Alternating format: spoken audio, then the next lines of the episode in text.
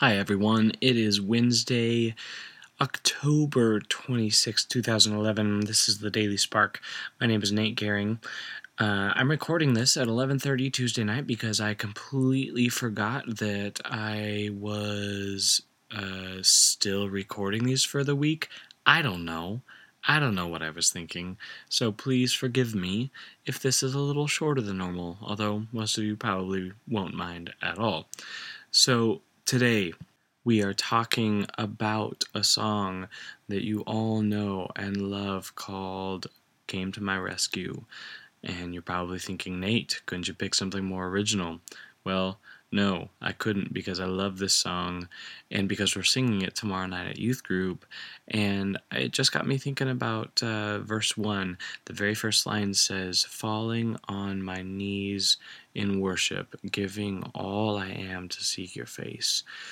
And I don't know if you were at New Life Northwest this year, but Joel Adams and I talked a little bit about what it means to worship God with our bodies. And I'm just going to bring some of that back up again. I am of the very firm belief that our posture, our physical posture, actually has spiritual significance. Now, you may think that I'm crazy. You may not be the kind of person that has ever raised their hands in church or that in their own private worship has fallen on their face in front of God in adoration and awe. But I, I whatever you are, I want to challenge you to think about what it is that you do before God with your body and why it is that you do that. So just think about that for a second. How do you worship God with your body? On a day to day basis, what are the things that you do that show God that He is worthy through your created physical self? Now, also, when we come before Him in worship through music, how do you respond to God with your created physical self. Maybe you're not the kind of person that's comfortable with this discussion.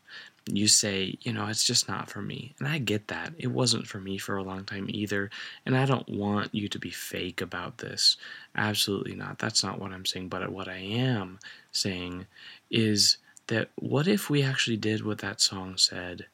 What if maybe starting off just in our personal devotions, we closed the door and fell on our faces in front of God. What does that do to our inside? What does that do to our emotions? What does that do to our thought process?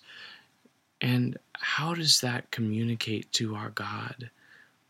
He is more than worthy of our greatest attention, our greatest emotion, our greatest physical response, perhaps.